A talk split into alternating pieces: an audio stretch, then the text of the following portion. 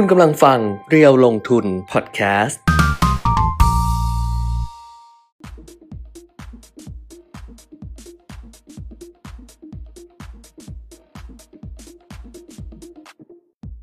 สวัสดีค่ะ สวัสดีครับ อัปเดตเทรนด์ลงทุนมาแล้วนะคะ วันนี้วันอังคารที่ 11 กรกฎาคม 2566 ค่ะ ครับ หลายคนนึกว่าไม่มาแล้ว 10นาฬิกา15 นาทียังไม่มาเลยอืมรออยู่ตั้งนานแล้ว อ่าอืมไม่ใช่หลายคนคนเดียวอ่าฮะที่บอกว่าคุณสิริสอนบอกว่า คิดว่าวันนี้จะงดเห็นมาอืมสายครับถ้างดจะขึ้นเลยค่ะ นี่เพิ่งคุยกับคุณเปียมิตรไปว่าว่าเราจะขึ้นว่าวันนี้งดไลฟ์อย่างเงี้ยปกติเราจะขึ้นว่าวันนี้งดไลฟ์อือฮึพบกันปกตามปกติพรุ่งนี้อะไรอย่างเงี้ยแต่ครับเราจะเปลี่ยนใหม่ว่าวันนี้งดไลฟ์เพราะผู้จัดเหนื่อยอืมอย่างเงี้ยเหนื่อยอืมแล้วก็มีอีโมจิแบบเหนื่อยจังเลย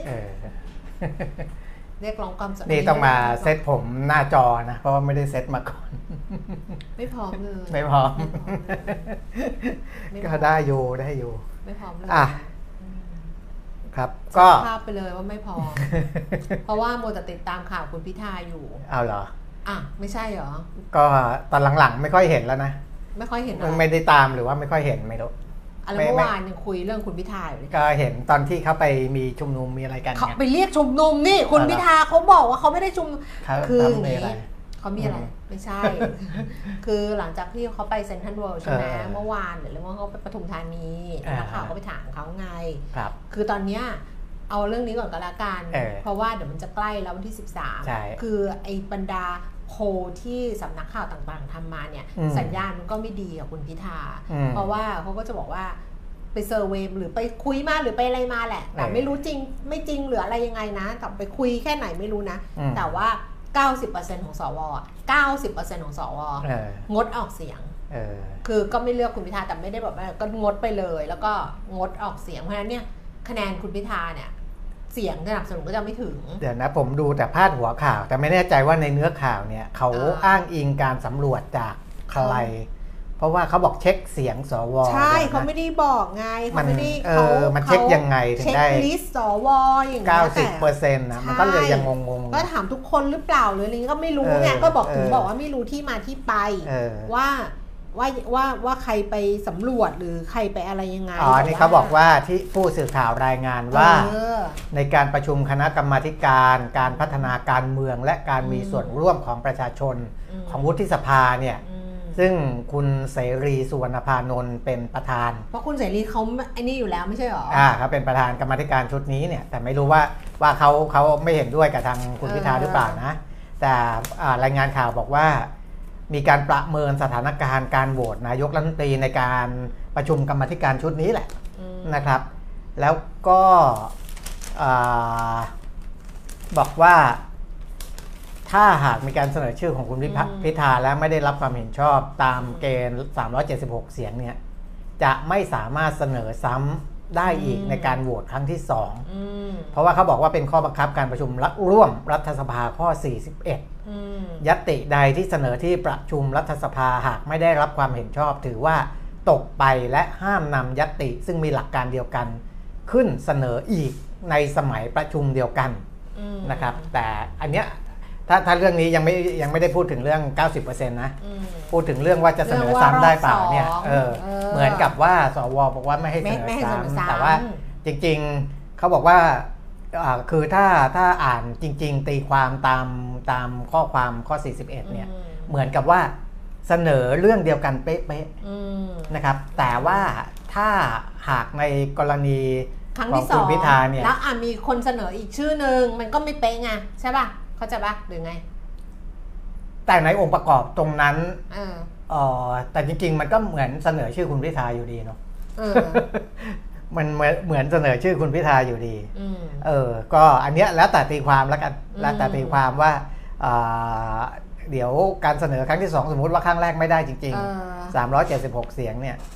นะครับ ครั้งที่ 2 จะพลิกแพลงยังไง เออ ที่จะไม่ให้เหมือนเสนอยติไม่ให้ซ้ำซ้ำเออไม่ให้เสนอยติซ้อืมำ นะครับ เพราะซึ่งว่าก็สู้กันเยอะแหละดูแล้วอะนะเออยืดยืดเยื้อแหละนั่นแหละน่าจะต้องแบบ เพราะว่ามาแบบนี้แล้วอะแต่เรื่อง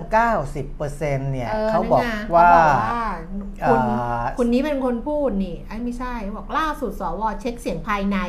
เออนี่ไงพบว่าสวแบ่งเป็น 3 กลุ่มเออกลุ่มใหญ่ 90%งดลงมติเออลงมติงดออกเสียงเออกลุ่ม 2 สนับสนุนคุณพิธาเป็นนายกเนี่ยมีประมาณห้าถึง5-10สิบเสียงแค่นั้นเองอืมเออ ส่วนกลุ่มที่ 3 ไม่สนับสนุนชัดเจนแต่อ่าไม่ได้บอกว่าเออเท่าไหร่ครัก็บคือแบบว่า คือเหมือนว่า90%เสียงส่วนใหญ่บอกจะงดงดออกงดออกเสียงงดออกเสียงก็งไม่ดได้ออกเสียงสนับสนุนคุณพิธาก็จะไม่ได้ 3 7 6 แน่ครับๆแบบนี้ครับเออแต่คราวเนี้ยประเด็นก็คือว่าที่เราคุยกันเมื่อวานที่คุณปิ่นมิตรบอกว่า บอกว่าคุณพิธาเหมือนกดคืดัอนปัญหามันอย่างนี้สวปัญหาว่าอืมในการอ่าคือการที่เขาไปพบปะประชาชนเนี่ยเออ มันก็เขาก็รู้อยู่แล้วว่ามันเป็นเป็นข่าวใช่นะครับมันเป็นข่าวเพราะว่าสื่อเนี่ยให้ความสนใจอืมนะครับอ่าการที่มันเป็นข่าวเนี่ยมันก็เหมือนกับการสื่อสารอย่างหนึ่งอืมนะคือโดยหลักของการสื่อสารเนี่ยต้องชัดเจนว่าสื่อสารกับใครนะครับอ่าคือถ้าเขาต้องการสื่อสารกับสวอืมสมาชิกวุฒิสภา เพื่อที่จะอ่าต้องการได้รับเสียงสนับสนุนในการโหวตนายกรัฐมนตรีเนี่ย ผมคิดว่าไม่ใช่วิธีนี้เออคือการสื่อสารกับสวผ่านการออกไปพบปะประชาชนเนี่ยมันไม่น่าจะใช่ไม่ใช่มันไม่ผมใช่ถึงบอกแล้วว่าเขาน่าจะเดินหลายเส้นทางอืมคือเขาคงมีทีมงานไปคุยกับสวอืมโดยส่วนตัวอันนั้นคงมีอต้องยู่มีแล้อวยู่แล้วนะแต่ว่าไอ้ไอ้ด้านเนี้ยด้านที่ไปพบปะพบปะพี่น้องประชาชนอืมต่างๆเนี่ยอันเนี้ย ถ้าต้องการใช้วิธีนี้เพื่อสื่อสารกับสวเนี่ยมันผิดมันไม่ใช่ คือในเชิงของหลักการสื่อสารเนี่ยต้องเอาเรื่องของ target group มเรื่องของ audience เรื่องของอกลุ่มเป้าหมายในการสื่อสารเป็นหลักก่อนนะครับ แต่ถ้าอ่าทีมสื่อสารของพรรคก้าวไกลเนี่ยคิดสักนิดหนึ่งว่าในช่วงเนี้ยควรสื่อสารกับใครเนี่ยอืมเขาอาจจะไม่ใช้กลยุทธ์แบบนี้อืมนะครับ เพราะว่าถึงคุณไม่ได้สื่อสาร ไม่ได้อาจจะไม่ได้เจตนาสื่อสารกับสว แต่ว่าในช่วงเนี้ยมันมัเป็นนไปช่วงถึงที่ไงมันแบบว่าสวมันล่อแหลมสุดแล้วเออประเด็นอยู่ตรงนั้น มันเป็นช่วงที่คุณกำลังเพราะฉะนั้นต้องการเสียงสนับสนุนเออจากสวทำอะไรมันก็ไปถึงสวหมดอะอืมเอาออกรายการไหนพูดเออประโยคไหนเออคุยเรื่องอะไรคุยกับใครเจอกับใครครับมันก็ไปถึงสวเขาใช่ดูหมดว่าท่าทีคุณเป็นยังไงอะไรประมาณเนี้ยใช่ป่ะเพราะฉะนั้นเนี่ยการสื่อสารวิธีเนี้ยมันผิดกลุ่มเป้าหมายอืมมันผิดกลุ่มเป้าหมาย เพราะสวเขา ไม่ได้สนใจวิธีการสื่อสารในแบบนี้อืมนะถึงจะบอกว่าอ่าสื่อสารเป็นในในๆว่ามีผู้สนับสนุนเยอะหรืออะไรก็ตาม แต่ว่าสวเนี่ยจะบอกว่าที่มาถูกต้องไม่ถูกต้องอันนั้นคนละเรื่องกันอืมนะครับเพราะว่าตอนเนี้ยมันไม่ใช่ขั้นตอนที่จะมาบอกว่าใช่ที่มาของสวมันถูกหรือไม่ถูก ตอนนี้ มันอยู่ในขั้นตอนที่ว่าทำยังไงให้สวเขาสนับสนุนนายกรัฐมนตรีเออเออที่จะอ่านำเสนอโดยสสเนี่ยสมาชิกสภาซึ่งผู้แทนราษฎรคุณพิธาเขาก็พูดเออเขาก็พูดคือเขาบอกว่าเนี่ยอืมเขาก็เห็นแล้วล่ะว่าเออบางทีสำนักข่าวหรือว่าคนที่แบบเนี่ยดูข่าวหรือนั่งอืมคุยรายการอะไรอย่างเงี้ยเหมือนเราเนี่ยนะ ซึ่งมันก็เยอะแยะมากมายเนี่ยเอนะอเอ่อก็จะตีความว่าเขาว่าใช้ประชาชนเป็นกำแพงเออคือเหมือนกับว่าเป็น แบบกดดันสวซึ่งเขาก็ยืนยันว่าไม่ใช่อืมตัวเขาอะยืนยันว่าไม่ใช่อืมคือเขาอะแค่ไปพบปะประชาชนเพื่อที่จะอืมแบบขอบคุณ ซึ่งอ่าเขายังขอบคุณไม่ครบเลยอะไรประมาณเนี้ยเขาก็จะไปขอบคุณไปเรื่อยเออๆแต่ว่าถึงคุณพิธาจะพูดอย่างเงี้ยแต่ว่าภาพที่มันออกอะเออภาพที่มันออกมามันก็มันก็ไม่มันมันไม่ใช่ไงคุณพิธาก็ต้องยอมรับไงเออภาพที่มันออกมามันเหมือนกับว่า ใช้ประชาชนนะกดดันสวเอาพูดตรงๆเลยเออนะว่ามันภาพมันออกมาเป็นแบบนั้นจริงๆแล้วถึงจะพูดว่าไม่ใช่แต่ว่าอืมภาพหรือว่าความคิดของคนส่วนใหญ่ ซึ่งเรายังคิดเออแล้วสวเขาจะไม่คิดได้ยังไงอ่าใช่ปะเรายังคิดอย่างเงี้ยแล้วอันอื่นที่ไปไปอะค่ะ มันก็เรื่องหนึ่งแต่ว่าดิฉันว่าไอ้การไปไอ้เซนทรัลเวิลด์อะมันดิฉันว่าอันเนี้ยเป็นจุดแบบคีย์มึงเหมือนกันนะอืเพราะมันเป็นสัญญลักษณ์อะไรหลายอืมๆอย่างไงสำหรับตัวเองนะอันนี้แบบไม่ได้อะไรนะ สำหรับตัวเองก็เลยรู้สึกว่า เออ บอกว่าพอไปใช้ไปใช้พื้นจุที่ดตรงนั้นพื้นที่ที่มันเป็นพื้นที่ตรงที่น่ะซึ่งมันเป็นสัญลักษณ์สัอะญลักษณ์ของแบบอืมเอออะไรอย่างเงี้ยอืมมันก็เลยกลายเป็นว่ามันไม่ใช่การไปขอบคุณแต่มันเหมือนกับอืมที่คุณไปมิตรพูดว่าหลุดเราหลุดปากว่าเอาไปชุมนุมอย่างเงี้ยอืมซึ่งแบบอืมเออคำว่าชุมนุมอะมันก็ไม่ได้มีความหมายแย่หรอกอืมว่าคนมาชุมนุมกันอะไรกันอะไรอย่างเงี้ยแต่ว่าเราอยู่กับอะไรแบบนี้มามาเยอะไงจนเรารู้สึกว่าแบบเฮ้ย พออย่างนี้มันก็สะกิดใจอืมแล้วเรายังสะกิดใจเลยคนที่เขาไม่ชอบคุณพิธาอยู่แล้วอะเขาจะไม่ยิ่งสะกิดใจเหรอครับใช่ป่ะหรือว่าสวที่เขาลังเลเขาก็ยิ่งสะกิดใจไงว่าเออเฮ้ยมันแบบไอ้ตรงเนี้ยคือตอนที่คุณไปแบบสามย่านมิตรทาวน์อะไรดิฉันว่าไม่มีอะไรแบบนี้เอนะอเพราะตอนที่ไป ไปหาไปหาเสียงหรือไปอะไรอะเออดิฉันว่าไม่มีก็นะปกติใครก็ไปได้ดิฉันว่าม่มีตรงนั้นใช่ดิฉันว่าไม่มีนะอืมหรือแม้กระทั่งการไปต่างจังหวัดหรือไปอะไรอย่างเงี้ยดิฉันก็ยังเฉยๆนะเออตัวเองนะแต่ว่าอันนี้ใครจะใครจะไม่ชอบเราหรือไม่ไม่ไม่เห็นด้วยกับเราก็ได้นะอ่าฮะเราก็พูดความรู้สึกส่วนตัวของเราว่า พอมันเป็นเซนทรัลเวิลด์ปุ๊บเรารู้สึกว่ามันเป็นสัญลักษณ์เออแล้วมันดูแบบว่าเอออะไรประมาณเนี้ยแล้วก็นั่นแหละเรายังคิดเลยแล้วแล้วแล้วคนที่ไม่ชอบ คนที่อืมชอบอะไม่คิดอยู่แล้ว คนที่ชอบก็คือชอบอ่าฮะแต่ว่าคนที่เฉยๆอะคนที่กำลังแบบ เอ๊ะกำลังแบบอืมอะไรอย่างเงี้ยเออเออแล้วสวเขาจะไม่คิดได้ยังไงเขาก็อะต้องคิดอยู่แล้วว่าคุณเอาประชาชนมาเป็นกำแพงเป็นเกาะเป็นอะไรประลองมาณรอเนี้ลุ้นยนะครับเอออ่าถ้าในเชิงการสื่อสารอย่างที่ผมอืมบอกว่าก็ต้องดูทักไปเนาะไปว่าต้องดูกลุ่มเป้าหมายแล้วก็ ถ้าอย่างที่คุณแก้มบอกว่าเขาพยายามจะออกมาบอกว่าเขาบอกอ่าไม่ได้เขากดดันเนี่ยไม่ได้ต้องกดดันต้องสื่อสารเรื่องนี้ให้ถึงสวว่าเออไม่ได้มีเจตนาอืมนะไม่ได้มีเจตนาอะไรอย่างนั้นจริง ๆ แต่ว่าอ่าบางบางทีมันมันพอมีอีเวนต์มีอะไรออกไปแล้วมันอาจจะดูเหมือนลักษณะนั้นนะครับ แต่ก็เอ่อต้องต้องปรับท่าทีนิดหนึ่งอ่าอืมง่ายๆนะปรับท่าทีกับสวนิดหนึ่งอืมนะเพราะว่าก่อนหน้านี้ก็แข็งกับ สวมาตลอดอยู่แล้วนะมันก็ทำให้เสียงสนับสนุนของอาสวบางส่วนเนี่ยเขาก็ตั้งตั้งป้อมตั้งแต่แรกอยู่แล้วนะอันนั้นต้องยอมรับในความเป็นจริงนะครับ อย่างที่ผมบอกว่าต้องแยกกันนะตอนเนี้ยณจังหวะนี้ไม่ต้องมาพูดถึงที่มาของสวแล้วอืมเพราะยังไงเขาได้รับการแต่งตั้งเขาทำงานมาตั้งหลายปี จะหมดวาระอยู่แล้วด้วยนะอืมแล้วก็สวเนี่ยจะมีสิทธิ์เรื่องนายกเนี่ยอืมในรัฐธรรมนูญเนี่ยเขียนไว้แค่ 5 ปีเออ นะครับเพราะฉะนั้นอืมแต่ 5 ปีเนี่ยมันเหมือนกับว่าคนที่วางเกมไว้เนี่ยคล่อมไว้คล่อมมาให้ให้อืมมามาถึงรอบนี้อยู่แล้วอืมนะครับ เดี๋ยวผ่านพ้นรอบนี้ไปก็ก็หมดละอืมนะครับ สวก็ไม่มีสิทธิ์แล้วอืนะมเพราะฉะนั้นเนี่ยเราไม่ไม่ไม่ควรที่จะไปคุยเรื่องย้อนหลังเออแต่ในฐานะของผู้นำประเทศในอนาคตเนี่ยต้องมองนะตอนเนี้ยเดินไปข้างหน้า คือปัจจุบันไปไปคือในออย่างนาเราคตอะนะ อย่างเราถ้าเป็นเราเองอะอืนะมเราไม่ได้พูดถึงเรื่องเราพูดว่าเราพูดว่าเราอะอืม ในในในในความเป็นเราหนึ่งคนอะอืมถ้าเรามีเป้าหมายอะคุณปิ่มมีถ้าคุณปิ่มมีเป้าหมายว่าอืมจะทำอันนี้แล้วจะทำให้มันสำเร็จอะเออแล้วเราดูกระบวนการและระบบของมันอะว่าระบบมันถูกวางมาแบบนี้เออเราแก้ไขไม่ได้อืมกระบวนการมันถูกวางมาแบบนี้ เราแก้ไขไม่ได้ใช่ปะอืมนั้นทางที่ดีที่สุดแล้วก็คือเราก็ดูระบบดูกระบวนการนั้น แล้วเราก็ไปสู่เป้าหมาย โดยวิธีการของเราโดยที่ไม่ได้มาพูดว่า นี่มันเราได้เสียงอันนั้นอันนี้มันต้องไม่พูดอันนี้แล้วไงอืมมันต้องทำยังไงก็ได้ให้เราบรรลุเป้าหมายในระบบที่ถูกวางออกแบบแบบนี้และกระบวนการที่เป็นแบบนี้ครับต้องคิดแบบนี้ไงไม่งั้นน่ะมันจะกลายเป็นเราเย่อหยิ่งอืมเราเย่อหยิ่งแล้วเราก็แบบว่า แล้วเราจะไปอยู่เหนือระบบและกระบวนการที่มันถูกวางมาแล้ว มันก็ทำให้เราเนี่ยไม่บรรลุเป้าหมายครับคอะวีนเมเกอร์ ประมาณนี้ไปประดูมาณไปนี้ดูควีนเมเกอร์ควีนเมเกอร์ควีนเมเกอร์แต่ว่าควีนเมเกอร์มันก็โอ้แท็กติกเยอะแยะมากมายไก่ายกองนะควีนเมนั่นเกอร์งมันเป็นเรื่องก่อนเลือกตั้งเออมันเป็นเรื่องก่อนเลือกตั้ง ซึ่งมันเป็นแท็กติกที่เราเอามาเรามาคิดจริง ๆ ว่าถ้าเลือกตั้งเราใช้แท็กติกแบบนั้นนะอืมก็เหนื่อยชิบหายเหมือนกันเออก็เราก็คงจะเบื่อไปเลยอะไรประมาณเนี้ยเหมือนกันนะอ่าอ้าวก็ ก็เป็นเป็นเรื่องฮอตเพราะฉะนั้นก็คุยกันไปครับละกันแล้วก็คิดว่าหลายคนก็เห็นด้วยไม่เห็นด้วยก็ไม่เป็นไรค่ะ เพราะว่าเรื่องแบบนี้มันนะมันกระบวนการความคิดหรือวิธีคิดหรือว่าความรู้สึกอะความชอบไม่ชอบอะไรเงี้ยมันก็มีมันก็มีผลมันก็เกี่ยวข้องกัน แล้วก็เราก็แลกเปลี่ยนกันกันละกันแต่ถ้าเกิดไม่ไม่ไม่ถูกใจก็ไม่เป็นไรอะแต่ว่าเรื่องน่าถูกใจวันนี้ก็น่าจะมีอยู่ เพราะว่าหุ้นเนี่ย กลับมาบวกพันห้าร้อยกว่าแล้วนะพันห้าร้อยกว่าแต่ก็ไม่ไม่จะดิฉันถ้าดิฉันใช้คำว่าเสถียรนะถ้าดิฉันใช้คำว่าเสถียรนะ คือแบบว่าว่ามันไม่เสถียรนะดิฉันก็จะโดนด่าเว้ยเออเออนักวิเคราะห์หรือใครก็ตามนะ ก็จะว่าดิฉันว่าเพราะตลาดหุ้นมันไม่มีวันเสถียรอยู่แล้วเออคุณเอาอะไรมาวัดความเสถียรของตลาดหุ้นเออว่ามันขึ้นไปพันห้าร้อยไม่มันไม่เสถียรเอาอะไรมาเสถียรอืมตลาดหุ้นมันมีคำว่าเสถียรเหรอแบบเนี้ยเออเออดิฉันก็เคยโดนดุมาเหมือนกันนะดิฉันก็จะไม่พูดคำนี้ดิฉันก็จะพูดว่า แต่มันก็ยืนอยู่แบบว่าไม่มั่นคงเท่าไหร่นะเออเอาอะไรมามั่นคงนี่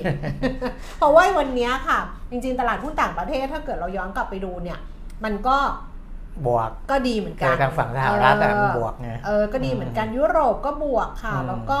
เอเชียตลาดหลัก ๆ ก็บวกค่ะอืมแต่ว่าหุ้นเราเนี่ยมันก็ขึ้นไปแบบง่อนแง่นหน่อยอะพันครับห้ามันก็ไม่ใช่ว่าจะเป็นจุดที่เหนือไปได้ไงครับเพราะฉะนั้นเดี๋ยวกลับเพราะว่าพันห้าวันเนี้ยอาจจะเป็นเพราะเดลต้าที่เพิ่มขึ้นมาด้วยครับนะไปดูตลาดหุ้นต่างประเทศค่ะ เมื่อคืนที่ผ่านมาดัชนีอุตสาหกรรมดาวโจนส์ปิดตลาดปรับตัวเพิ่มขึ้น 209 จุดนะคะ 0.6%ก็ไปปิดที่ 33,944 จุดค่ะ ส่วน NASDAQ เพิ่มขึ้น 24 จุด 0.1% 0.18 เกือบ 0.2 นะคะ S&P 500 เพิ่มขึ้น 10 จุด 0.24%ค่ะ ยุโรปลอนดอนฟุตซี่ร้อยเพิ่มขึ้น 16จุด0.2% CAC 40 ตลาดหุ้นปารีสฝรั่งเศสค่ะเพิ่มขึ้น 31.0.4%แล้วก็แดกแฟรงก์เฟิร์ตเยอรมนีนะคะ เพิ่มขึ้น 69.0.4%ส่วนตลาดหุ้นในเอเชียเช้าวันนี้ค่ะ โตเกียวนิเกอีก็เพิ่มขึ้น 90.0.2%ห่างเสียงฮ่องกงเพิ่มเยอะหน่อย 1.6% 293 จุด ตลาดหุ้นเซี่ยงไฮ้ดัชนี CSI 300 เพิ่มขึ้น 17.0.4%ค่ะกลับมาดูความเคลื่อนไหวของตลาดหุ้นบ้านเราอย่างที่บอกไปว่าดัชนีราคาหุ้นวันนี้เปิดมาก็เหนือ เปิดมาก็แบบว่ายืนยืนยืนพันห้ามายืคนรับพันห้ามาตลอดใช่นะเพราะว่า ต่ำสุดคือพันห้าร้อยจุด สูงสุดหนึ่งพันห้าร้อยห้าจุดนะคะ แล้วก็ล่าสุดค่ะ ดัชนีราคาหุ้น 10 นาฬิกา 31 นาที อยู่ที่ระดับ 1,502.54 จุด เพิ่มขึ้น 5.65 จุด 0.38%มูลค่าการซื้อขาย 6,800 ล้านบาท Set 50 ค่ะ 924.14 จุด เพิ่มขึ้น 4.32 จุด มูลค่าการซื้อขาย 4,600 ล้านบาท ดูหุ้นที่ซื้อขายสูงสุดบอกไปแล้วว่าวันนี้เดลต้านะคะ ที่ครับปรับตัวเพิ่มขึ้น แล้วก็มีส่วนทำให้ตลาดหุ้นอาจจะดัชนีเพิ่มขึ้นด้วยเพราะว่าสุดท้ายเดลต้าก็ยังเป็นหุ้น Market Cap ใหญ่บึ้มอยู่ดีอืนะมแต่ว่าอันดับหนึ่งที่แซงเดลต้าขึ้นมาเมื่อกี้เดลต้าซื้อขายสูงสุดนะคะ ตอนนี้กลายเป็นหุ้นของปตทค่ะ ราคาของปตทปรับตัวลดลงมา ลงตอนนี้กลับมายืนที่เดิมแล้ว 34 บาทไม่เปลี่ยนแปลงแต่เมื่อกี้นี้มีปรับตัวลดลงแต่ไปจด้วยริงๆมูลค่าการซื้อขายเนี่ย400น่าจะกว่าล้านมันมันสจลับริงนิๆดเดลต้าเดียวเขา 500 ล้านแล้วนะ แต่ว่าของปตท 474 ล้าน แต่ว่าอันดับมันอ่านี่ไงมัเดลอาจต้ามันขึ้นมาแล้วไงเออก็ไม่ใช่กี่เดลต้ามันเคาะทีเดียวมันก็มูลค่าการซื้อขายมันใช่ก็ขึ้นใช่มาแล้วใช่ไงนี่มันดูคนละโปรแกรมมันจะแค่หนึ่งกับสองเนี่ย มันจะต้องถึงไม่ขนาด ตอนเนี้ยหนึ่งคือปตทนะ แล้วมันต้องถึงขนาดมามาอย่างนี้ด้วยเหรอมันไม่ใช่สำคัญมากเลยเหรอกำลังดูว่าในในเซ็ตเทรดเนี่ยอันดับหนึ่งปตทเนี่ยมูลค่าการซื้อขาย 474 ล้าน แต่อันดับ 2 เดลต้าเนี่ยมูลค่าการซื้อขาย 509 ล้าน ซึ่งอันดับ2เนี่ยมูลค่าการซื้อขายมากกว่าอันดับหนึ่งเข้าใจยัง ก็มันก็ต้องผิดสิอะมันก็ผิดสิ เออ ก็มันก็ต้องผิด แล้วมันจะไปคือแค่อันดับหนึ่งอันดับสองเข้าใจป่ะคือมันไม่ใช่เรื่องที่จะต้องมานั่งเถียงกันไงว่าเอ้อ่ายนี่ไงมันเป็ถูนกวิแล้วนามันเป็นวินาที ใครแม่งจะไปอ่านทันอ้าวเห็นไหมเออว่ามันต้องพูดแป้งแล้วเห็นไหมเออมันก็สลับขึ้นมาแล้ว เออก็ใช่ไง เพราะฉะนั้นเออมันก็สลับขึ้นสลับลง จะให้อ่านทันก็คือไม่ต้องอ่านไงไปดูกันเองไง ใครมันจะไปอ่านทันวะพอบอกปตทปุ๊บเดลต้าแม่งก็ขึ้นมา พอบอกเดลต้าปุ๊บปตทแม่งก็ขึ้นมาอยู่อย่างเงี้ยแล้วจะให้ทำยังไง โอ้โห ไม่ได้พูดถึงอันดับพูดถึงว่าสองอันนี้มันสลับกันขึ้นสลับกันลง แล้วเป็นไงทุกวันเนี้ยกินยาลดความดันเออเพราะความดันมันขึ้นด้วยเรื่องแบบเนี้ยทุกคนว่าหายใจเข้าลึกๆหายใจเข้าลึกๆ โอ้แต่เดลต้านี้น่าจะมีผลเยอะขึ้น เพราะว่าดัชนีเนี่ยเกือบสี่เปอร์เซ็นต์แล้วสี่ตเปออนร์เซ็นต์เนี้ยกว่าละตอนนี้เออนะครับ ใครไม่ต้องกดขำมานะให้กดโกรธมันมีมันมีมะสติกเกอร์โกรธอะโมโหอะไม่อ่านแล้วเหนื่อย เมื่อกี้เกียร์ดับแล้ว ฮะเกียร์ดับแล้วยังไม่ได้อ่านจากอันดับหนึ่งเขาบอกว่าอันดับหนึ่งปตทอะสลับเป็นเดลต้าแต่เดลต้าอันดับหนึ่งอะพอผิดรีเฟซเดลต้าอันดับหนึ่งแต่ปตทขึ้นมาอะไรเออก็ไม่ได้อ่านละคงราคาเออเอออะอ้าวบอกใจเย็นๆครับเซฟพี่ปีมิดนี่เซฟนี่นี่สลับในสมองจะแตกนี่กับอันดับหนึ่งอันดับสองผู้หัวจะปวดมีคนกดโกรธมาได้เออกดโกรธมาเลยกดชิบหายเอาสิมันไม่ใช่เรื่อง ไงแม่เอาฟังไปเฉยๆเอางี้เออฟังไปเฉยๆ เหนื่อยอะเฮ้ยนี่ใช้พลังเยอะในมากเลยนะ YouTube นี่ไม่มีปุ่มอะไรใช่ไหมไม่มีปุ่มนี่เวียนหัวหมาแล้วเนี่ยมียูทูบเดี๋ยวนี้อันไลค์มันก็ไม่ขึ้นให้นะ ถนอมน้ำใจมากอ่าครับคือมันต้องมีคนกดเกลียดมั่งอะ คือมันจะมีไลค์กับอันไลค์ไงยูทูบอะ แต่เดี๋ยวนี่นี้ไปดูเดี๋ยวนี้ดิมีแล้ว มันมีแต่มันไม่ขึ้นอ๋อเอาไปดูดิไปดูไอ้ไอ้ไอ้ที่ดูกันแบบว่า ไอเอ็มวีเดี๋ยวของแบล็คพิงเออที่เยอะๆ มันไม่มีอะไรขึ้น มันมีแต่ไลค์ยูทูบเขาถนอมน้ำใจคนเออคุณก็หัดถนอมน้ำใจคนบ้างกับอันดับหนึ่งอันดับสองเนี่ย เออเส้นเลือดในสมองจะแตก อ้าวไปไปเดี๋ยวดูยังอะเอายังไปดูอย่าขัดนะ เดลต้าค่ะ บวกไป 4 บาท 3.96%นะคะ อยู่ที่ 105 บาท ปตท 33 บาท 75 ลดลง 25 สตางค์ เนี่ยเสียเวลาไปเท่าไหร่กี่นาที airtime อันนี้คือแบบไม่ได้เลยนะเออครับเคแบงค์ 132 บาทค่ะ ปรับตัวเพิ่มขึ้น 1 บาท 50 สตางค์ แบงก์กรุงเทพ 158 บาท 50 เพิ่มขึ้น 2 บาท CPALL 63 บาท ราคาเท่าเดิม AOT 70 บาท 75 ราคาเท่าเดิมค่ะ BH บำรุงราษฎร์ 214 บาท ลดลงไป 5 บาท TTB 1 บาท 54 สตางค์ ราคาเท่าเดิม MTC เมืองไทยแคปิตอล36 บาท 75 เพิ่มขึ้น 50 สตางค์ แล้วก็ JMart 16 บาท 90 เพิ่มขึ้น 70 สตางค์ เอายัง อายังเอายังนี่ก็ส่วนใหญ่กำลังง่วงง่วงๆได้ขำเลยโกรธฮีจิวฮีจิวบอกกำลังง่วงง่วงๆอยู่เออฮีจิวบอกใจเย็นๆนะครับเออไงคือในท็อป 10 เนี่ยหุ้นส่วนใหญ่ปรับตัวเพิ่มขึ้นนะครับส่วนใหญ่ปรับตัวเพิ่มขึ้นก็อ่าโดยเฉพาะ Delta ซึ่ง Market Cap อันดับหนึ่งเนี่ยเออนะก็ปรับตัวเพิ่มขึ้นเยอะก็เลยอาจจะมีผลกับดัชนีทั้งเซ็ต50อ่าและเซ็ตเซ็ตตลาดใหญ่ด้วยอืม นะครับอืมแต่ว่าถ้าดูในภาพรวมอ่าทั้งหมดเนี่ยก็ยังมีหุ้นที่ปรับตัวลดลงเนี่ยร้อยสามสิบสามหลักทรัพย์นะครับอะนี่เคยมีคนนะ มีคนเขาเสนอให้ดิฉันอะจัดรายการไปแล้วก็แล้วก็เราก็ด่าไปอะไรอย่างเงี้ยแบบให้ดิฉันพูดไปเออแล้วเป็นอย่างเงี้ยแบบว่าเออแม่งนู่นนี่นั่นอะไรอย่างเงี้ยเขาจะเป็นสปอนเซอร์ให้ดิฉันบอกไม่ใช่คนบ้านะจะได้เออ มีจำได้ว่า เขาบอกเดี๋ยวเป็นสปอนเซอร์ให้ให้เจ๊แก้มอะไรอย่างเงี้ยจัดไปแล้วก็โวยวายไปบ้างมึงนั่นนี่อะไรอย่างเงี้ยเออมันไม่ใช่คนบ้าคนเราอะถ้ามันจะโมโหหรือมันจะโกรธต้องมีเหตุผลไงอ่าฮะเนี่ยมันมีเหตุผลเพียงพอไงว่าเอออัอันดับหนึ่งอันดับสองมันแบบอะไรอะไรนักหนาเออเนี่ยมีเหตุผลไงเออแต่ไม่ใช่ให้เราอยู่ๆแบบว่าพูดมันใช้พลังนะคะ แล้วให้แล้วให้สปอนเซอร์มา มันไม่พอค่ายานะ กับไม่พอแบบที่ฉันบอกแล้วนะเวลาคุณอะไรการเมืองหรืออะไรเยอะๆอะคุณต้องรับผิดชอบเส้นเลือดในสมองคุณเอง อย่างเงี้ยดิฉันน้ำตาลขึ้น ดิฉันก็รับผิดชอบน้ำตาลความดัน แล้วก็เส้นเลือดในสมองดิฉันเองเออเออไม่ต้องมีใครมารับผิดชอบ วันนี้คุณแก้มขึ้นดัชนีขึ้นเลยนะขึ้นตามขึ้นบ่อยก็ไม่ดีนะคะ เพราะว่าต้องหาหมอค่ะ ไปดูที่อัตราแลกเปลี่ยนครับมันแข็งค่าคืออะไรนะคุณปีมิตรจาก35กว่ากว่าอื มมันมา 34 แต่ว่า 34 มันก็เป็น 34 ปลาย เพราะว่าแข็งค่าสุดมัน34 88 แล้วก็อ่อนค่าสุดเนี่ย35 12 สตางค์แล้วตอนเนี้ยล่าสุด 34 บาท 93 สตางค์ครับอันนี้ก็มาจากดอลลาร์ดอลที่ลาร์ใช่ไหมอ่อนค่าลงอืมนะอ่าเพราะว่ามันมีตัวเลขบางตัวที่ออกมาว่าแรงกดดันจากจากการขึ้นอัตราดอกเบี้ยของ ธนาคารกลางสหรัฐเนี่ยลดลงค่ะอันนี้เดี๋ยวก้อยไปว่ากันเต็มๆอีกทีหนึ่งเรื่องสหรัฐอ่าครับ แล้วยังไงนะ ไปดูอะไรต่อนะ ไปดูราคาทองคำราคาทองค1,926 เหรียญต่อออนซ์ค่ะสำหรับราคาในบ้านเราเช้าวันนี้นะคะ อยู่ที่ 31,800 31,900 ค่ะ เอ๊ะวันนี้วันที่เท่าไหร่นะ วันนี้วันำสิบที่เอ็ด11 ปรับสองรอบนะวันเนี้ยเออ คือลงรอบแรกเนี่ยลงร้อยบาทอืมรอบที่สองลงอีก50บาท วันนี้ลงสองรอบอืมลงสองรอบเนี่ยรวมเป็นร้อยห้าสิบไม่บาทจะบอกว่าวันแถวแถวๆวันเนี้ยแถวแถวสิบเอ็ดแถวแถวๆอะไรอย่างเงี้ยเออปกติจะมีดัชนีความเชื่อมั่นของทองคำอ๋อออกมา แต่ว่าณณตอนนี้ยังไม่เห็นอ่าฮะเข้าไปดูของสมาคมค้าทองไม่งั้นจะเห็น แต่ที่ราคาทองคำลงเนี่ย ราคา spot ไม่เปลี่ยนแปลงนะคุณแก้มเออที่เขาอ้างอิงเนี่ย มันเพราะอัตราแลกเปลี่ยนอ่าพันเก้าร้อยยี่สิบหกจุดห้าศูนย์นี่เป็นราคา spot แต่ราคาไออัตราแลกเปลี่ยนเนี่ยอารอบแรกเนี่ยสามสิบห้าบาทอืมต่อหนึ่งดอลลาร์สหรัฐ รอบสองคิดที่สามสิบสี่บาทเก้าสิบห้าสตางค์สามสี่จุดเก้าห้าต่อ ดอลลาร์สหรัฐ ปรากฏว่าพอเงินบาทแข็งขึ้น ทองคำลดลงอืมลดลงอีกห้าสิบบาทอืมนะครับอืมเบาหวานไม่ได้เป็นค่ะ คุณแก้มเป็นเบาหวาน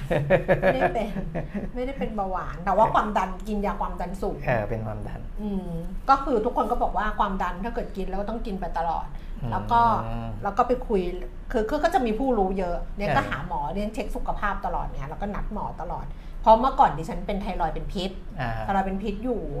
กี่ปีอะไทรอยด์เป็นพิษอะหนักคือแบบตายได้นะ แต่ว่าอืมก็รักษาอยู่กี่ปีแล้วก็ อันเนี้ยหยุดยาหยุดเลยอะหยุดยาแบบว่าทุกอย่างปกติอะมาประมาณ 6-7 ปีหมอก็บอกเฮ้ยมันไม่คุกคามพี่แล้วล่ะอืมไม่ต้องเช็คบ่อยแต่ดิฉันก็ยังไปเช็คอยู่อืมแต่ว่าความดันสูงเนี่ยมันก็เป็นเรื่องแบบบางคนก็เนี่ยเราคุยกับผู้รู้ผู้รู้เยอะไงครับผู้รู้ยิ่งกว่า Google น่ะเขาบอกว่าเนี่ยกินแล้วมันจะมีผลแบบกินยาเยอะมันจะมีผลต่อไตต่ออะไรดิฉันก็บอกว่ากินวันละเม็ดช่างแม่งเถอะอืมคือยาความดันมันกินไม่เที่ยวไงอ๋อเออถ้าเกิดว่ามันจะมีผลก็ให้มันมีไปเถอะ เออเออมีผลก็อ่าอ่าวันละเม็ดอะเอออ่าช่างมัน ใช่ใช่อะกินยาความดันอยู่ แล้วก็ราคาน้ำมันนะ นี่ที่แบบว่าอยู่ๆเมื่อกี้ปีดนะ แล้วก็ตอนนี้เสียงสงบใช่ไหมอืมคือไม่ใช่อะไรนะ ไม่ได้เป็นไบโพล่านะอ่าฮะเหนื่อย เออเหนื่อยพักก่อนอ่าราคาน้ำมันก็คือบอกแล้วว่า เมื่อวานอะใช่ป่ะครับที่เราคุยกันบอกมันต้องขึ้นแน่ครับๆแล้วก็ขึ้น ใช่ไหมเมื่อวานประกาศมีผลใช่เช้าใช่วันนี้ใช่เออ ก็ขึ้นขึ้นแน่แล้วๆแต่ว่าวันนี้คงไม่ทำอะไรกับมันหรอกอือฮึมันจะขยับขึ้นมานิดหน่อยเพราะว่ามันขึ้นมาแล้ว แล้วมันก็มาอยู่แถวๆเนี้ยค่ะ ก็คือเบรนท์เนี่ย 78 เหรียญ 75 เซนต์ต่อบาร์เรลเพิ่มขึ้นมา 28 เซนต์เวสเท็กซัส 73 เหรียญ 44 เซนต์เพิ่มขึ้น 24 เซนต์ดูไบของดิฉันน่ะมันไม่เปลี่ยน อ๋อ เปลี่ยนไปละ78 เหรียญ 24 เซนต์ต่อบาร์เรลค่ะ เพราะว่าอืมราคามันก็เป็นราคาย้อนหลังแบบนานๆเลยอะดูไบอะดูไม่ครับดูดูไม่ออกอะเอเออออะจบนะผมกำลังดูว่าอัตราแลกเปลี่ยนเนี่ยช่วงที่ดอลลาร์อ่อนลงอ่าอ่าอันนี้ดูอาจจะไม่ได้ดูรายวันวันต่อวันนะแต่ดูในย้อนหลังไปหนึ่งสัปดาห์เนี่ย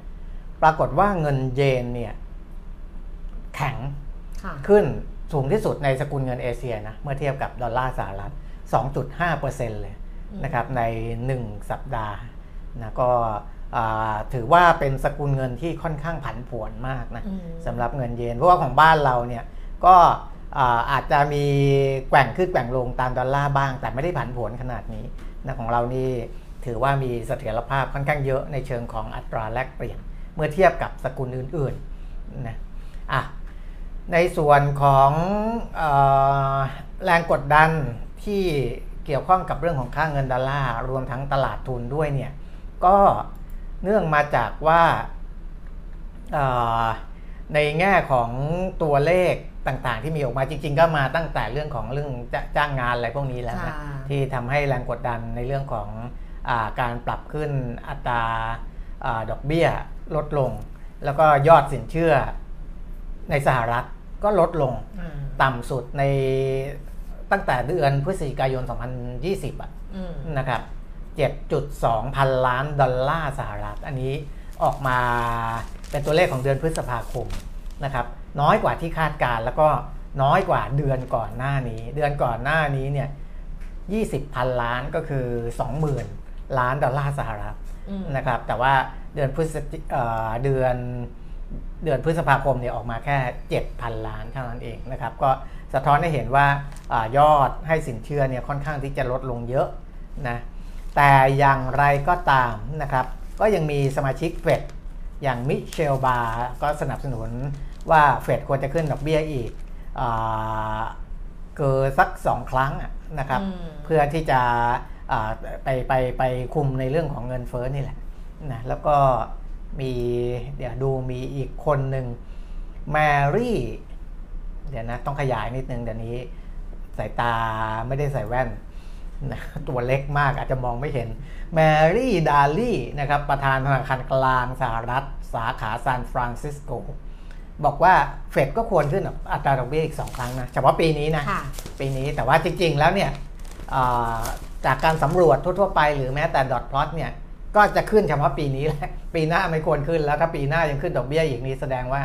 โอ้มันปัญหาหนักแล้วนะครับปีนี้ควรจะขึ้นอีก 2 ครั้ง นะเพราะว่าเงินเฟ้อก็ยังเป็นปัญหาอยู่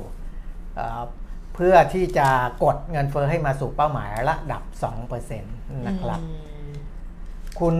ดาลี่บอกว่าการดำเนินการที่น้อยเกินไปจะสร้างความเสี่ยงมากกว่าการดำเนินการที่มากเกินไปอะแต่ว่าแนวคิดไม่ได้เป็นแบบนี้ทุกคนนะอืมต้องบอก แต่เป็นคนเนี้ยนะประธานเฟดสาขาซานฟรานซิสโกบอกว่าทำมากไว้ก่อนดีกว่าอืมนะทำมากไว้ก่อนดีกว่าทำน้อย อันนี้ผมอ่า ความเห็นส่วนตัวก็อาจจะมองได้ว่าเขายังเห็นว่าตัวเลขสัญญาณเศรษฐกิจอื่นๆเนี่ยอืมมันยังไม่ได้เป็นปัญหาค่ะคือถ้าเริ่มเห็นสัญญาณตัวอื่นมันชะลอลง ตอนนี้เราเริ่มเห็นสินเชื่อมันชะลอลงแล้ว แต่ว่าเวลาดูก่อนหน้านี้แรงงานก็ดี หรือว่าการจับจ่ายนู่นนี่นั่นก็ดีเนี่ยมันยังไม่ได้ส่งสัญญาณอืมมีปัญหามากขนาดนั้นเนี่ยเขาเลยเสนอว่าทำมากไว้ก่อนค่ะดีกว่าทำน้อยเกินไปอะนะอันนี้เป็นอ่าประธานเฟดสาขาหนึ่งนะครับที่มีความเห็น แบบนี้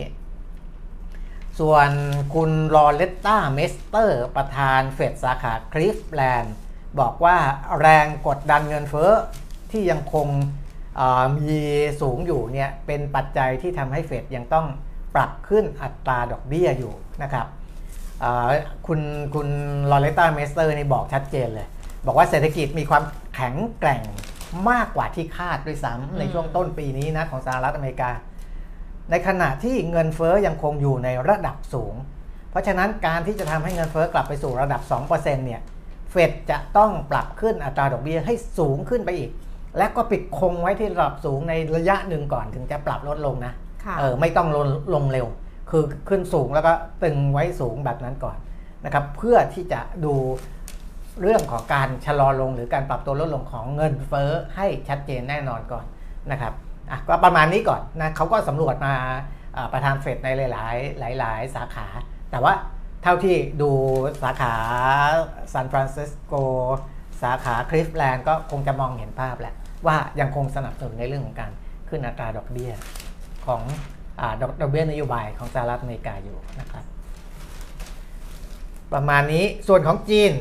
นะอันนั้นเศรษฐกิจใหญ่อันดับหนึ่งของโลกผ่านไปแล้ว เศรษฐกิจใหญ่อันดับสองของโลกจีน ส่งสัญญาณที่จะใช้มาตรการกระตุ้นเศรษฐกิจเพิ่มเติมในเร็วๆนี้นะครับอืมหนังสือพิมพ์ China Security Journal ซึ่งเป็นหนังสือพิมพ์ด้านการเงินของรัฐบาลจีนเนี่ยนะครับอาบอกว่าจีนมีแนวโน้มที่จะประกาศนโยบายสนับสนุนภาคอสังหาริมทรัพย์เพิ่มเติม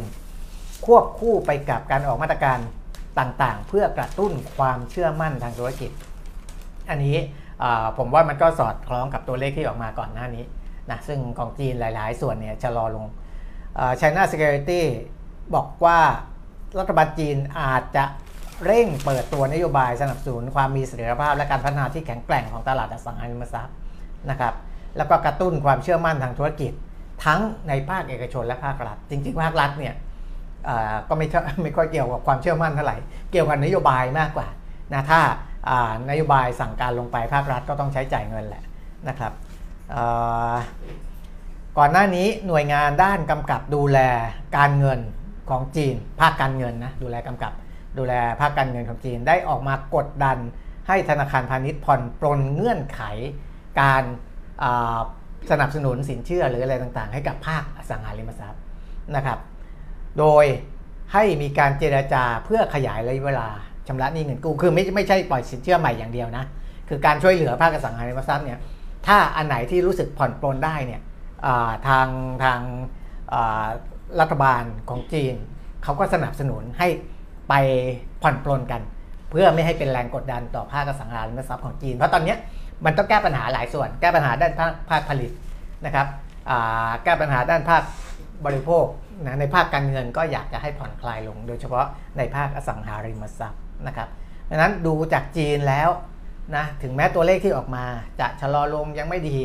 แต่ในอีกภาคหนึ่งการแก้ปัญหาก็จะมีออกมาเป็นระยะระยะอืมอ่าโดยการออกมาตรการกระตุ้นนู่นนี่นั่น โดยการผ่อนปลนนู่นนี่นั่น เพื่อให้ภาคธุรกิจต่างๆ ที่ดูเหมือนจะตึงตัวได้คล่องตัวมากขึ้นนะครับเพราะฉะนั้นก็ยังคงไปได้นะในซีกโลกทั้งฝั่งตะวันตกตะวันออกก็เดินหน้ากันไปนะครับ ส่วนอ่าความขัดแย้งเนี่ยระหว่างจีนสหรัฐเนี่ย ถ้าอย่างที่ผมบอกแล้ว ถ้าต่างต่างฝ่ายต่างยังต้องแก้ปัญหาภายในประเทศของตัวเองก่อนเนี่ย ความขัดแย้งระหว่างประเทศมันจะยังไม่เยอะเพราะว่าของตัวเองยังยุ่งยู่เออเอาเอาตัวเองให้รอดก่อนอืมความตึงเครียดระหว่างกันเนี่ยจะไม่สูง เพราะว่าในแต่ละประเทศ เขาก็ต้องต่อสู้กับการเมืองภายในประเทศ ต้องเข้าใจหลักนี้ก่อนนะเพราะว่าประธานาธิบดีโจไบเดน ก็มีคู่แข่งในสหรัฐอเมริกา ถ้าตัวเองทำอะไรบริหารจัดการเพลียงพล้ำไปไปมัวทะเลาะกับคนอื่น แล้วตัวเองเพลียงพล้ำเนี่ยอีกพักหนึ่งก็อาจจะพลิกกลับขึ้นมามีคะแนนนิยม แล้วก็นำชัยชนะการเลือกตั้งได้ ของจีนเองถึงแม้ว่าระบบการปกครองจะไม่เหมือนกันค่ะแต่ไม่ใช่ว่าผู้นำประเทศไม่มีคู่แข่งนะครับ ต้องเข้าใจตรงนั้นก่อนนะจีนเป็นประเทศใหญ่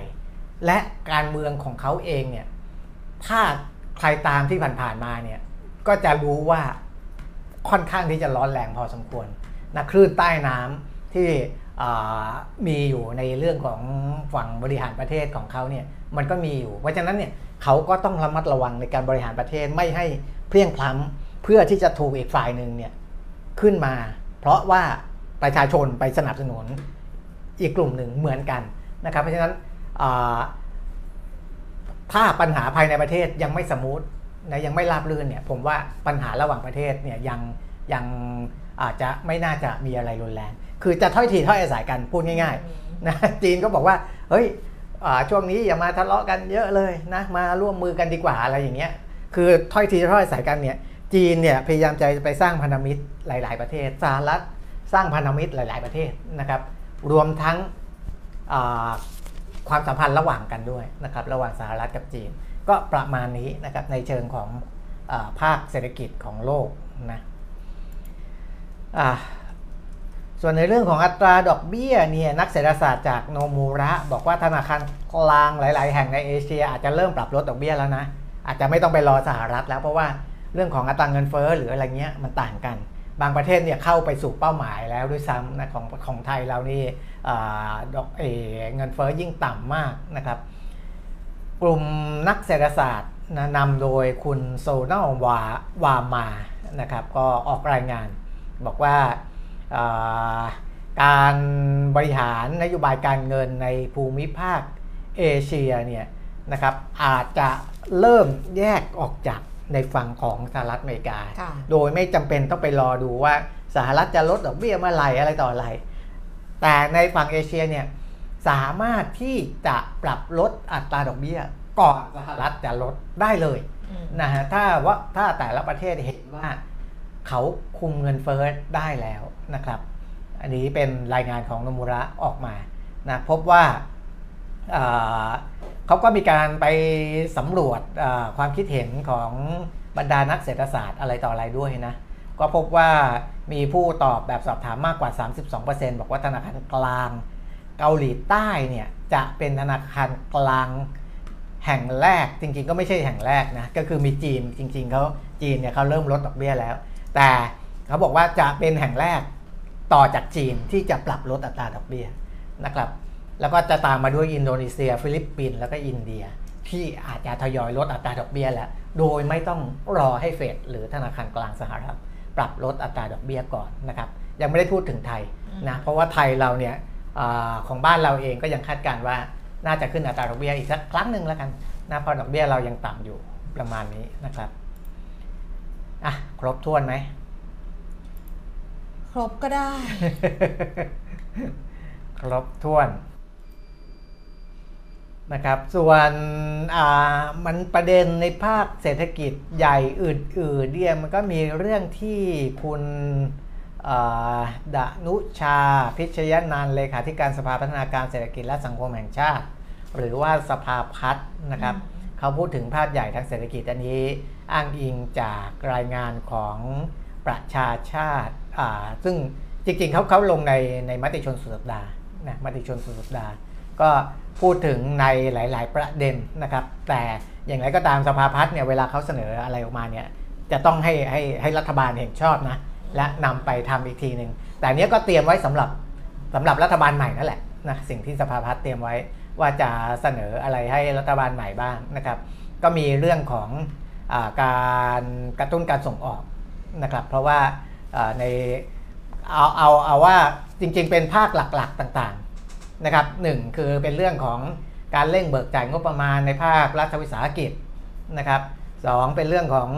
อาการทำยังไงที่จะลดผลกระทบของการส่งออกที่มันชะลอตัวลง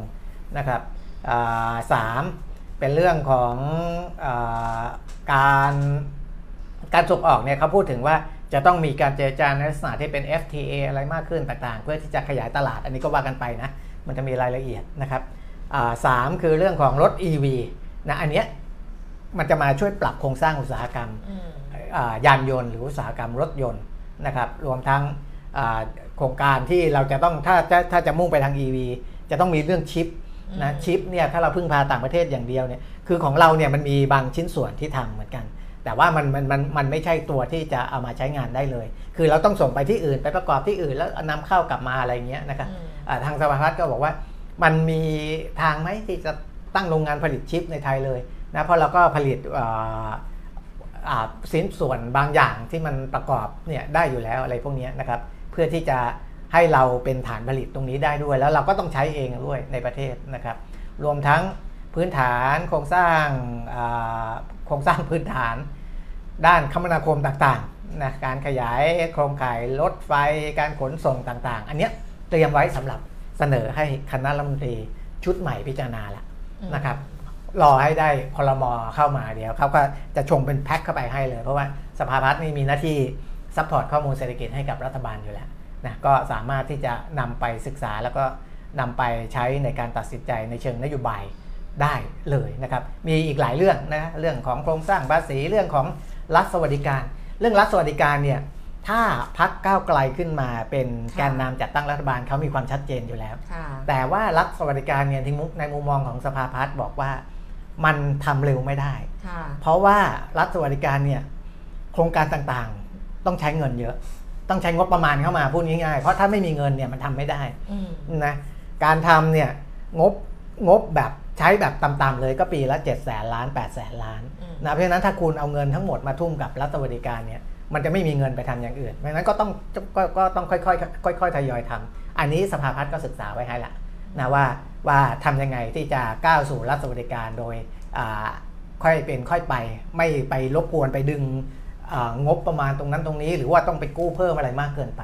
นะครับก็มีหมดนะครับ อันนี้เป็นแผนงานที่เตรียมไว้ให้สำหรับรัฐบาลใหม่ที่จะเอาไปอ่าศึกษาและดำเนินการต่อไปนะครับ ประมาณนี้อือฮึ เหนื่อยไหมเหนื่อยแทนเออมีสองเรื่องเออเอาสั้นๆกันละกัน จริงๆ เรื่องมันยาวแหละ แต่ว่าสั้นๆ ก็คือดูเรตติ้งประเทศไทย แต่อันนี้จัดโดย Fitch Rating นะคะอือฮึ Fit ก็คงอันดับความน่าเชื่อถือของประเทศไทยเนี่ยนะคะ ไว้ที่ Triple B บวก แล้วก็คงมุมมองความน่าเชื่อถือของประเทศไทย outlook เนี่ย stable ครับนะคะทริเอ่อฟิชอันนี้คือ Fish Rating นะอ่า Fitch เนี่ยเขาก็ คาดว่าเศรษฐกิจไทยในปีนี้นะ 2566 จะขยายตัว 3.7%ครับ ปี 2567 ปีหน้าขยายตัว 3.8%ปีนี้ 3.7 ปีหน้า 3.8 แรงหนุนสำคัญก็จะมาจากภาคการท่องเที่ยวครับแล้วก็คาดว่าในปีนี้นะคะนักท่องเที่ยวต่างชาติจะเพิ่มขึ้นอย่างต่อเนื่องเป็น 29 ล้านคน จาก 11.2 ล้านคนในปีที่แล้ว การบริโภคภาคเอกชนแข็งแกร่ง การฟื้นตัวของตลาดแรงงานก็ยังมีอยู่อย่างต่อเนื่อง แล้วก็มองว่าสัดส่วนหนี้ภาคครัวเรือนต่อ GDP ลดลงครับแต่อันเนี้ยแบงก์ชาติก็เคยพูดว่าหนี่ หนี้ภาคครัวเรือนต่อ GDP ลดลง ไม่ได้แปลว่าหนี้ลดลง ครับแต่ว่าเป็นเพราะว่าเศรษฐกิจมันใหญ่ขึ้นเจอ GDP อะมันขยายตัว ครับมันก็เลยทำหนี้อาจจะมากขึ้นด้วยซ้ำแต่ว่าพอมาเทียบกันแล้วเนี่ยมันทำให้สัดส่วนมันลดลงก็ครับวางใจไม่ได้ ไม่ใช่เป็นเรื่องที่แบบเฮ้ยมันลดลงแล้วแบบจะวางใจได้นะนี่ครับ ขุดแบบแบงค์ชาติบอกมา แต่ว่าประเด็นที่น่าเป็นห่วงก็เหมือนกันก็คือว่าการส่งออก ที่รับผลกระทบนะคะ จากการชะลอตัวของอุปสงค์แล้วก็เศรษฐกิจโลก แล้วก็การใช้นโยบายการเงินแบบหดตัวของประเทศที่พัฒนาแล้วครับเรื่องของภาคการคลังสาธารณะฟิชก็คาดว่าการขาดดุลการคลังของไทยจะลดลงอย่างต่อเนื่องจากปีที่แล้วเนี่ยปี 65เนี่ย4.4%ปีนี้ก็คือ 3.4%แล้วปีหน้าจะขาดดุล 3.7%สะท้อนว่ารายได้ภาษีแข็งแกร่งขึ้นครับและการสิ้นสุดของมาตรการที่เกี่ยวข้องกับเอ่อเรื่องของโควิด -19 ปี 67 คาดว่าสัดส่วนหนี้ภาครัฐบาลต่อ GDP จะเพิ่มขึ้นเป็น 55.9%แต่ว่าก็ยังอยู่ในกลุ่มเดียวกันกับประเทศที่มีอันดับความน่าเชื่อถือใกล้ ๆ กัน คือครับ Triple B Triple B บวกอะไรประมาณนี้นะ เออที่เหลือก็ไม่มีอะไร อันนี้อ่าก็คือเป็นเป็นสิ่งที่ที่ฟิชเขามองแล้วเขาก็บอกว่าปัจจัยที่ทำให้Fitch จะ ที่ที่จะทำให้ถ้าเขาจะปรับเพิ่มอันดับเครดิตของเราอะตอนนี้มันเท่าเดิมอะคือ Triple B บวกแต่ถ้าเกิดว่าจะเพิ่มขึ้นน่ะก็คือว่าจะต้องมีเรื่องของการลดลงของสัดส่วนหนี้ภาครัฐต่อ GDP อืมจะต้องมีการลดการขาดดุลตลอดจนการเติบโตของเศรษฐกิจและสังคมอย่างมีศักยภาพในระยะปานกลาง อันนี้เป็นปัจจัยที่จะ จะทำให้เรตติ้งเพิ่มขึ้นครับแต่ถ้าเกิดเรตติ้งจะลดลงเขาจะดูอะไรก็คือดูเรื่องการไม่สามารถรักษาเสถียรภาพทางการคลังอืมความไม่แน่นอนทางการเมืองก็มีผลนะ เพราะฉะนั้นเนี่ยก็เป็นเรื่องที่ฟิชบอกว่าก็จะเป็นปัจจัยเหล่านี้ว่าจะเพิ่มหรือว่าลดอันดับครับเครดิตนะคะครับอีกเรื่องหนึ่งอ้าวอยู่ๆก็คลิกปิดไป ให้มันได้อย่างนี้เอสิอเปิดไว้แล้วชัดๆจักครู่นะคะอ่าฮะคือตลาดหลักทรัพย์ เขาเดี๋ยวเข้าไปดูอันนี้ ตลาดหลักทรัพย์เนี่ยเขาแจ้งเตือน เรื่องของงบการเงินของนุสาสิริอ่าเออเขาแจ้งเข้ามาเมื่อเช้านี้เอง เดี๋ยวนะคีย์อ่าแป๊บหนึ่ง เมื่อกี้เปิดไว้แล้วอะเพราะว่าไม่อยากไปอ่านที่อื่น ก็เลยจะอ่านจากข่าวตลาดหลักทรัพย์เลยต้นอืมต้นต่อเลยนะครับ ใช่อ่าอะเพื่อความชัดเจนเขาส่งมาอ่วันนี้นะคะตครัลาดบหลักทรัพย์ขอให้ผู้ลงทุนศึกษา ข้อมูลงบการเงินของอืมนุสา และติดตามคำชี้แจงของบริษัทนะคะตลาดหลักทรัพย์เนี่ยขอให้นุสาสิริเนี่ยชี้แจงข้อมูลในงบการเงินไตรมาสแรกปี 2566 ซึ่งผู้สอบบัญชีแสดงความเห็นแบบมีเงื่อนไขและมีข้อสังเกต เนื่องจากความซับซ้อนของการจัดโครงสร้างของผู้ขายโรงแรม รวมถึงสิทธิเครื่องสิทธิ เครื่องหมายทางการค้า และใบอนุญาตต่างๆ ในประเทศเยอรมนีครับซึ่งเป็นประเด็นต่อเนื่องที่ตลาดหลักทรัพย์เคยให้ชี้แจงไปแล้วอืมแต่ว่าครั้งนี้เนี่ยมีการเปลี่ยนแปลงรูปแบบและเงื่อนไขการลงทุนในโรงแรมดังกล่าว ก็ขอให้ชี้แจงเข้ามาภายใน 25 กรกฎาคมนี้อืมแล้วก็ขอให้ผู้ลงทุนเนี่ยศึกษาข้อมูลงบการเงินของนุสาและติดตามคำชี้แจงของบริษัท คือก่อนหน้านี้ถามไปแล้ว เพราะว่าครับในงบการเงินไตรมาสแรกเนี่ย ผู้สอบบัญชีแสดงความเห็นอย่างมีเงื่อนไข มีข้อสังเกตจากความซับซ้อนเลยที่เราบอกมาเนี่ยนะ แล้วก็ตลาดทรัพย์เขาก็บอกว่าตลาดทรัพย์อยู่ระหว่างการให้บริษัทเนี่ยชี้แจงผ่านระบบของตลาดหลักทรัพย์ภายใน 25 กรกฎาคม รายละเอียดสำคัญก็คือ 1. รายการเข้าซื้อโรงแรมที่เยอรมนีอืมคือเขาก็มีแหละว่า ผู้สอบบัญชีแสดงความเห็นอย่างมีเงื่อนไข เอ่อเรื่องว่าไม่สามารถสอบทานรายการนี้ได้อะไรเงี้ยครับตลาดก็ให้ชี้แจงในประเด็นการเปลี่ยนแปลงรูปแบบและเงื่อนไขการลงการลงทุนในโรงแรมดังกล่าว ความคืบหน้าและกรอบในการทำ due diligence อืมแล้วเสร็จเหตุใดจึงไม่เรียกคืนเงินมัดจำทันที และแนวทางดำเนินการเพื่อให้ผู้สอบบัญชี สามารถสอบทานรายการดังกล่าวได้อย่างมั่นใจ และสามารถแสดงความเห็นต่องบการเงินอย่างไม่มีเงื่อนไขได้คือเป็นเรื่องที่หนึ่ง ที่ครับตลาดทรัพย์ถามเพิ่มไปก็คือรายการเข้าซื้อโรงแรมครับในเยอรมนี ประเด็นที่ 2 ก็คือรายการเกี่ยวกับ More Money Entertainment อืมซึ่ง More Money เนี่ยเดือนกรกฎาคม 65 นุสาเข้าลงทุนใน More Money อืม30%ผู้ถือหุ้นอีก 50%ก็คือบริษัทย่อยบริษัทย่อยของ More Return อืมหรือว่า More ซึ่งวางมัดจำ More Money อะไรก็ว่าไป ตลาดทรัพย์เนี่ยขอให้นุสาเนี่ยชี้แจงเหตุผลที่ขยายเวลา คืนเงินเพิ่มทุนและเงินมัดจำมาตรการดำเนินการเพื่อให้ได้รับเงินดังกล่าวคืนเมื่อครบกำหนดเวลาที่จะขยายรวมถึงผลกระทบต่อสภาพคล่องของอืมกลุ่มบริษัทครับอันนี้เป็นเรื่องที่ 2 เรื่องที่ 3 คือความสามารถของกลุ่มบริษัทในการดำเนินการอย่างต่อเนื่องเพราะผู้สอบบัญชีตั้งข้อสังเกตอืมเรื่องนี้เรื่องความสามารถขขาอดงกลุ่มทุนบไงริษัท เออขาดทุนต่อเนื่องหลายปีอืมอย่างนี้นะ แล้วก็มีเรื่องนู้นเรื่องนี้หนี้สินสำคัญคือเจ้าหนี้ค่าก่อสร้างบริษัทนุสาเลเจนด์สยามอืม1,723 ล้านอืมโดย China International Economic and Trade Arbitration Commission อืมมีคำพิพากษาชี้ขาด ให้บริษัทชำระหนี้ของนุสาเลเจนอะเขาก็บอกอันนี้ไปเนี่ยนะคะ ซึ่งตลาดทรัพย์บอกว่าให้ชี้แจงความคืบหน้าของข้อพิพาทดังกล่าว รวมถึงผลกระทบ ต่อเหตุผิดนัดในมูลหนี้อื่นของบริษัท เช่นอืมหนี้หุ้นกู้ เงินกู้ยืมจากสถาบันการเงินเป็นต้น แต่อันเนี้ยทั้งหมดเนี่ยให้ชี้แจงภายใน 25 กรกฎาคมนี้ ครับอันเนี้ยมันสะท้อนอย่างหนึ่งว่าว่าเหมือนเขาเข้มข้นครับ ขึ้น ก็ก็ตลาดหลักทรัพย์เป็นการเตือนให้นักเออลงทุนก็จะมีการเตือนลักษณะเนี้ยในเคสอื่นๆเหมือนกันอืม นะครับ แต่ว่าอะอันเนี้ยคือ เข้มเข้มข้นขึ้นก็หนึ่งเออสองคือลงดีเทลมากขึ้นเออนะครับเมื่อก่อนเนี้ตลาดหลักทรัพย์อาจจะไม่ได้ลงมาเจาะจงประเด็นแบบแยกเป็นเรื่องนั้นเรื่องนี้แบบชัดเจนใช่มากแต่เดี๋ยวนี้เนี่ยเขาจะอ่าเจาะลงไปเลยว่าอ่า ประเด็นที่เป็นปัญหา 1 2 3นะเป็นเป็นอะไรยังไง แล้วก็ชี้ให้นักลงทุนเห็นด้วยว่านะว่าประเด็นนี้เอนะอมันมีประเด็นอย่างนี้ตรงนี้เพราะฉะนั้นเนี่ยออถ้าจะเข้าไปโหวตไปอะไรต่ออะไรเนี่ยเอ่อ จะต้องทำความเข้าใจเรื่องประเด็นพวกนี้ จะเข้าไปลงทุนก่ก็อนต้องทำความเข้าใจด้วยเออมนะครับ เออเนี่ยเนาะมันก็ตลาดหุ้นน่ะอืมตลาดหุ้นน่ะ จะพูดยังไงต่อดี ตลาดหุ้นน่ะอ่านั่นแหละนะครับตลาอะดหุ้นก็อันนี้จบเหนื่อยมากนะวันนี้ในเชิงเมื่อกี้เปิดเรื่องการเมืองปิดเรื่องการเมืองแล้วกันนะครับ เพราะว่า 8พักร่วมรัฐบาลประชุมวันนี้เตรียมความพร้อมวันนี้ประชุมคุวัณนนี้ภูมิธรรมเวชยชัยรองหัวหน้าพักเพื่อไทยบอก ประชุมกันวันเนี้ย8พักนะครับจะมีการหารือว่าจะวางแนวทางอย่างไร เกี่ยวกับการโหวตเลือกนายกรัฐมนตรีอืมพร้อมกับวิเคราะห์สถานการณ์ว่านายพิธาลิมเจริญรัตน์ต้องหัวหน้าพักทำคุณต้องโปรเจกต์เสียงอย่างนี้ด้วยข่าวการเมืองไงเอาข่าวการเมืองเออข่าวการเมืองอ่าเอาลองเป็นอ่านเป็นข่าวบันเทิงสิถ้าเสียงจะเป็นยังไงถ้าอ่านข่าวนี้เป็นข่าวบัไม่นเป็นเทิไรง นี่เราเหมือนย cover แบบว่าทำทำอ่านร้องเพลงอืมร้องเพลงของจ้าคันหูแบบพี่เสกโลโซอะก็วิเคราะห์จะมีการอืมหารือกันว่าไอ้จะทำอะไรยังไงวิเคราะห์สถานการณ์ต่างอืมๆนะครับ ว่าจะทำยังไงที่จะช่วยให้อันนี้เพื่อไทยพูดนะอ่าจะทำยังไงที่จะช่วยให้คุณพิธาพิธาเนี่ยก้าวสู่เป็นนายกตำแหน่งนายกรัฐมนตรีได้อย่างราบรื่น นะแต่ทำยังไงจะก้าวให้ก้าวขึ้นสู่ตำแหน่งนายกรัฐมนตรีได้อย่างราบรื่น อันนี้เป็นสิ่งที่จะคุยกันใน 8พักร่วมรัฐบาลคุณเปลี่ยนเห็นว่าเขามูไหมฮะเขามูไหมมูทำไมล่ะมันมูเตลูอะมูไหมไม่รู้มูไหมไม่มูไม่เรามั้งคุยกันเองแก้วก้าวไกลอันอะนี้คนอื่นไม่เกี่ยวไงก้าวไกลใช่ไหม ก้าวไกลหรือเพื่อไทยต้องก้าวไกลดิเพื่อไทยเขาจะไปมูทำไมเพื่อไทยเขาจะมูเพื่อเอาเหรอคือเพื่อไทยก็ทำตามแบบอะลงสัตยาบันแล้วเป็นอะไรนะก็สัญญาแล้วรับปากแล้วก็ส่งอะไปได้ไม่ได้เรื่องมึงละไงอะไรอย่างเงี้ยไม่มีก้าวไกลมีมีกระแสข่าวออกมาข่าวลือออกมาว่า เพื่อไทยมูอีกอย่างหนึ่งมูในเอทาองไปเอาไม่เอาไม่เอาสิเอาเอาก้าวไกลใช่ไหมเอาก้าวไกลไม่เอาเพื่อไทยไม่เอาเพื่อไทยไม่เอาเพื่อไทยเออไม่ไม่ดิมูฉันว่าทุกพักนะ